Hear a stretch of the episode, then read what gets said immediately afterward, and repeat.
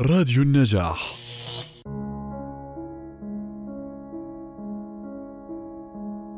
بغية الكاتب جورج مور من عام 1852 إلى عام 1933. يستحق جورج مور أن يعتبر من كتاب القرن 19 والقرن 20 معاً، فهو يشاطر كتاب القرنين في الكثير من مواقفهم وأساليبهم، بل إنه بالنسبة لهذا القرن رائد كبير في القصة القصيرة والرواية والسيرة الذاتية. ولئن جاءت فترة انزلق فيها إلى الظل، فإنه عاد فاسترجع الكثير من المكانة التي هو أهل لها.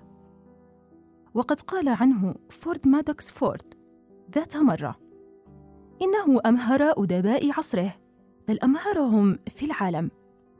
ولد جورج مور في دبلن بارلندا، وقضى فترة من شبابه في باريس، حيث صادق الرسامين الانطباعيين، وكتب عنهم أحد كتبه عام 1906. وشارك في النهضة الأدبية الإيرلندية التي كان من أعلامها الشاعر ويليام بتلر ييتس، ولو أنه انتهى إلى خصام معه.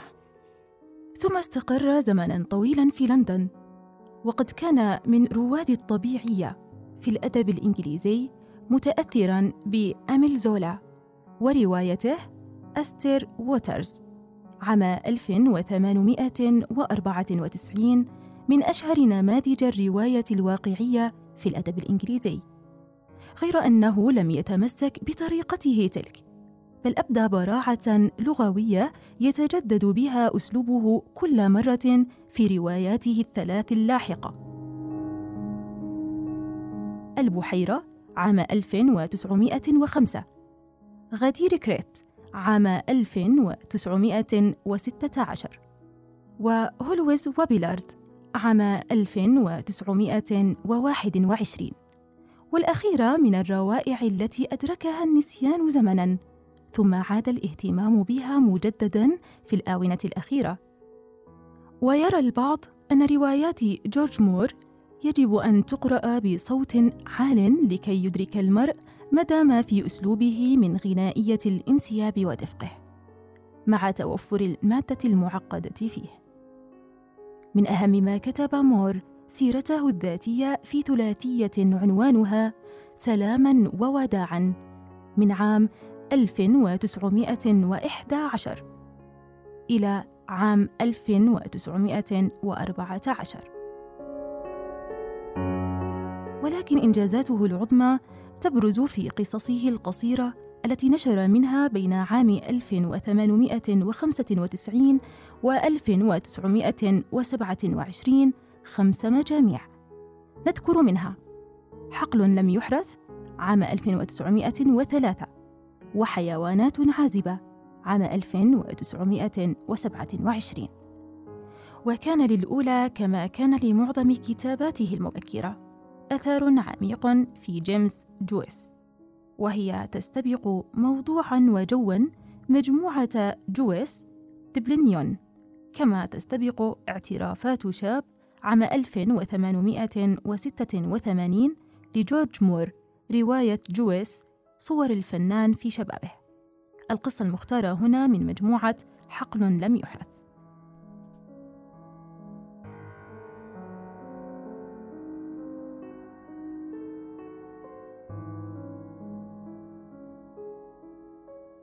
قضى إدوارد ديمبسي 30 عاماً وهو يعمل كاتباً في مصر في شركة كون أندوي، وكان يقوم بعمله على خير وجه كأنه خلق له، حتى شعر رؤساؤه أن أي تغيير يطرئونه على عمله يكون شؤماً على المصرف، فدروه على عاداته وخلائقه، ودخل في المصرف شركاء جدد، إلا أن ديمبسي لم يبالي قط، فما كان ليبالي إلا بمنضدته، فهي هناك بقرب النافذة المعتمة، وهناك أقلامه، وهناك ممحاته، وهناك مسطرته، وهناك ورق نشأفه.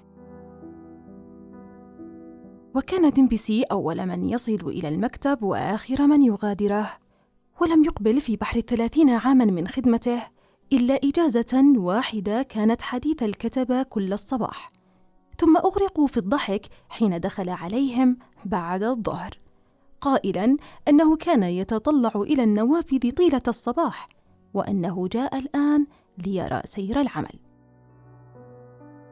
رجل مغمور سكوت قميء لا يشغل من الوجود إلا فسحة تتسع لانكبابه على منضدته، يميل رأسه المخروطي على كتفه كدليل على اتضاعه، ويبدو أنه لم يكن لديمبسي من مطمع سوى أن يتسنى له أن يعفن على منضدته حتى النفس الأخير. وقد كان هذا المطمع يتحقق لولا وقوع حادث طفيف هو الحادث الوحيد الذي يعرض لحياته الرتيبة.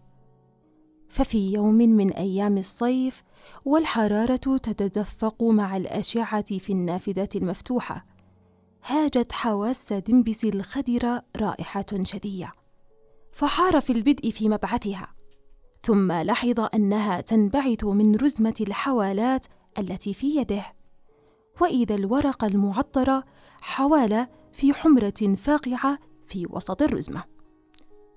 ويعلم الله أنه قلما رأى زهرا طوال 30 سنة الماضية، فلم يستطع أن يميز عطره أيا سمينه أم زهر العسل أم بنفسج، ولكن الحوالات طلبت منه في تلك اللحظة فسلمها وعاد إلى عمله كدأبه، طلق اليدين صافي الذهن إلى أن انقضى النهار، غير أنه في الليل حين داعب النوم جفنيه عاودته ذكرى الرائحة الزكية، فتساءل لمن تكون تلك الحوالة يا ترى، وندم على إغفاله النظر إلى التوقيع، وجعل في أحايين كثيرة في الأسابيع التالية يتوقف عن الكتابة ليفكر في الرائحة التي لا ينساها، أرائحة ورد هي أم رائحة ياسمين؟ لكنه كان واثقا أنها لم تكن رائحة ورد، وتردد في صدره أمل مبهم غامض، وطغت في رأسه أحلام كانت قد قضت أو لم تكن قد ولدت، كالأسلاب التي تطلع من أعماق البحار، ومرت برأسه أخيلة قديمة كان يحلم بها أو لم يحلم بها قط، وحين جاءت الرائحة العطرة مرة أخرى وعرف أنها زهرة دوار الشمس رقص قلمه وملكته نشوة سحرية عجيبة، فبحث عن الحوالة في وسط الرزمة، ولما وجدها ضغط بها على وجهه. كانت مكتوبة بخط نسائي رفيع وموقعة باسم هنرييتا براون، وإذا الاسم والخط زاخران بمعان خفية غامضة في ذهن ديمبسي المضطرب. كفت يداه عن العمل وأحس على حين فجأة بخيال طارق لا يستبين، أهيف نفاح الشدى مثل الربيع، كأنه ظل ندي لسحابة هائمة، أو كأنه انبثق من الأرض، أو لعله المرأة نفسها. أطرق ديمبسي وفكر، وطال تفكيره وإطراقه، ولم يغب شرود ذهنه عن زملائه فعلقوا عليه بما عن لهم، ولأول مرة في حياته سر لانتهاء ساعات العمل لأنه كان يريد الوحدة ويريد التفكير، وقد شعر أن لا بد له من أن يستسلم لهذه القوة التي اقتحمت عليه حياته على حين غرة دون انتظار. هنرييتا براون جعل اسمها يتردد في مخيلته كصدى لحن يذكره ولا يذكره، ولما حاول أن يتصور جمالها جعل يقف أمام ما تعرضه واجهات الدكاكين من صور، غير أنه لم يجد بفاتنها وحقيرها ما يسعف خياله، فهو لا يقدر أن يتصور هنرييتا براون إلا إذا صرف ذهنه عما يحيط به إلى إحساسه الداخلي بحوالتها العطرة. وجعل آخر كل شهر يأتي الكاتب بحوالة من هنرييتا براون فينتشي لحظات يغيب فيها عن نفسه. ثم تملكه خاطر واحد، إنه لا يعلم أصبية هنرييتا براون أم عجوز، جميلة أم قبيحة، متزوجة أم عازبة، غير أن العطر والاسم يغنيان، وهما لن ينفصلا عن الفكرة التي شقت طريقها في دماغه، فكرة النور والحب والجمال الفطرية في الإنسان، تلك التي كانت ظروف الحياة القاسية قد أكرهت ديمبسي على نفيها من حياته. كان لديمبسي أم عالها سنوات، فلم يدخر درهما واحدا، لكنه جمع منذ وفاتها قرابة 150 جنيها تعروه الخشية كلما فكر فيها، كأنه غير مصدق أنها ماله، ثم لا يلبث أن يفكر في الذي سيضيف إليها قبل أن يحال على التقاعد، وأنه لا يرى مس درهم مما ادخر خطيئة كبرى كتدنيس شيء مقدس. غير أنه لم يتردد هنيهة واحدة في إرسال دبوس من الماس كلفه 20 جنيها إلى هنرييتا براون التي عرف عنوانها من سجلات المصرف، وأغفل ذكر اسمه وعنوانه، وقضى بضعة أيام في نشوة طاغية، حسبه أنه يعلم أنها تلمس شيئا رآه ولمسه، ولازمه خيال غادته واستحوذ عليه باله، فأهمل واجباته في المصرف واختل عمله، وجعل مديره يحصي عليه أخطاءه وهفواته مندهشا لما طرأ عليه، وأصبح هذا التغيير جليا حتى غدا حديث الكتبة، وما كان موضوعا لفكاهتهم يوما أصبح الآن موضوع حزر وتخمين. غير أن ديمبسي لم يلحظ من ذلك شيئا، وراحت خططه في النضوج بين الفكاهات والنظريات.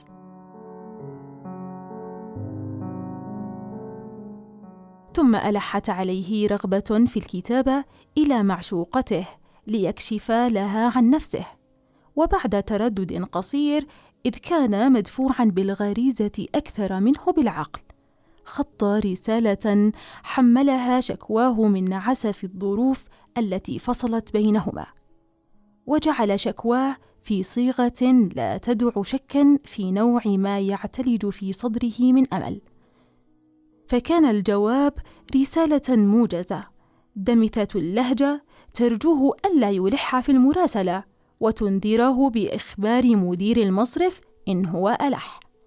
وكان في طي الرسالة الدبوس الذي كان قد أرسله إليها، غير أن رد الدبوس لم يحذره من ملاحقة خياله، ومرت الأيام وغدا من ضروب المحال عليه أن يكف عن خط رسائل الحب وتقديم الهدايا النفيسة كلما سنحت لذلك الفرصة. وحين كانت الرسائل والهدايا ترد إليه، يضعها جانبا من غير اكتراث، ثم يشتري أول ما يخطف بصره من الأحجار الكريمة، فيقدم الخاتم والقرط والسوار بما يعن له من كلمات الهوى والغرام.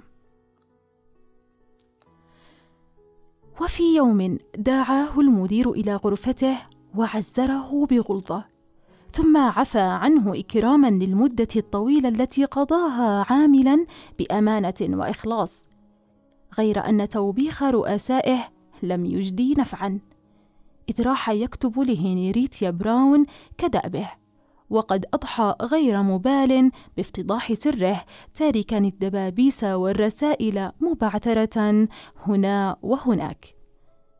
وأخيرا جعل الكتبة يهمسون بقصته من منضدة إلى أخرى، ولم يبقى للشركة إلا فصل ديمبسي عن العمل.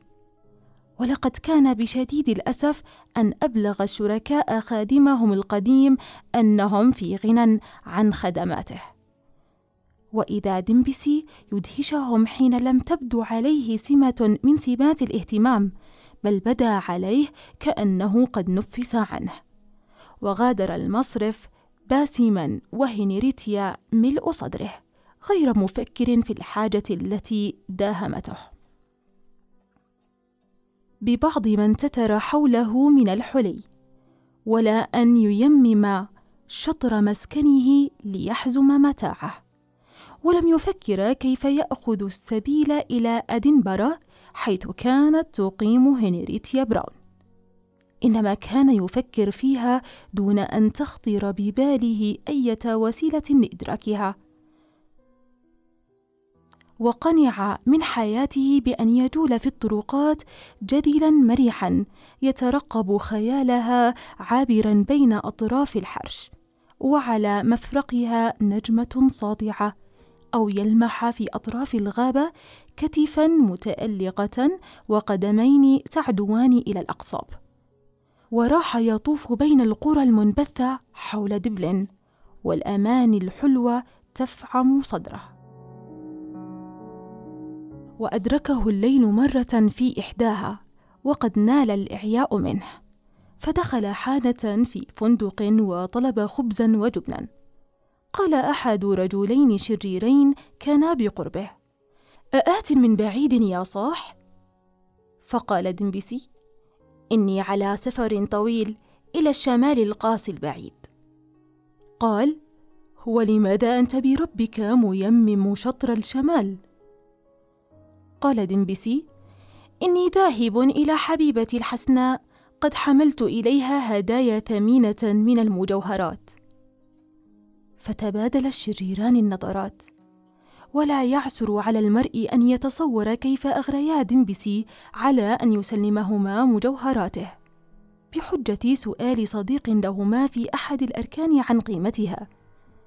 وبعد انتظار قصير دفع ديمبسي ثمن خبزه وجبنه، وراح يستقصي خبرا للصين، إلا أن وجه هنرييتا براون طمس كل ما علق بذهنه من تذكر للصين والمجوهرات، وهام على وجهه أياما تغدوه أحلامه وكسرات الخبز التي كانت تجود بها أكف المحسنين. وفي النهاية أقلع حتى عن سؤال اللقمة نفسها، وراح خاوي الأحشاء يتأثر الخيال الملوح له من انبثاق الفجر إلى احتضار النهار. كانت ليلة ناعمة رائعة من ليالي الصيف، حين ألقى ديمبسي رأسه لينام النومة الأخيرة. كان قد أرهقه التجوال طيلة النهار، فانطرح على الحشائش على قارعة الطريق.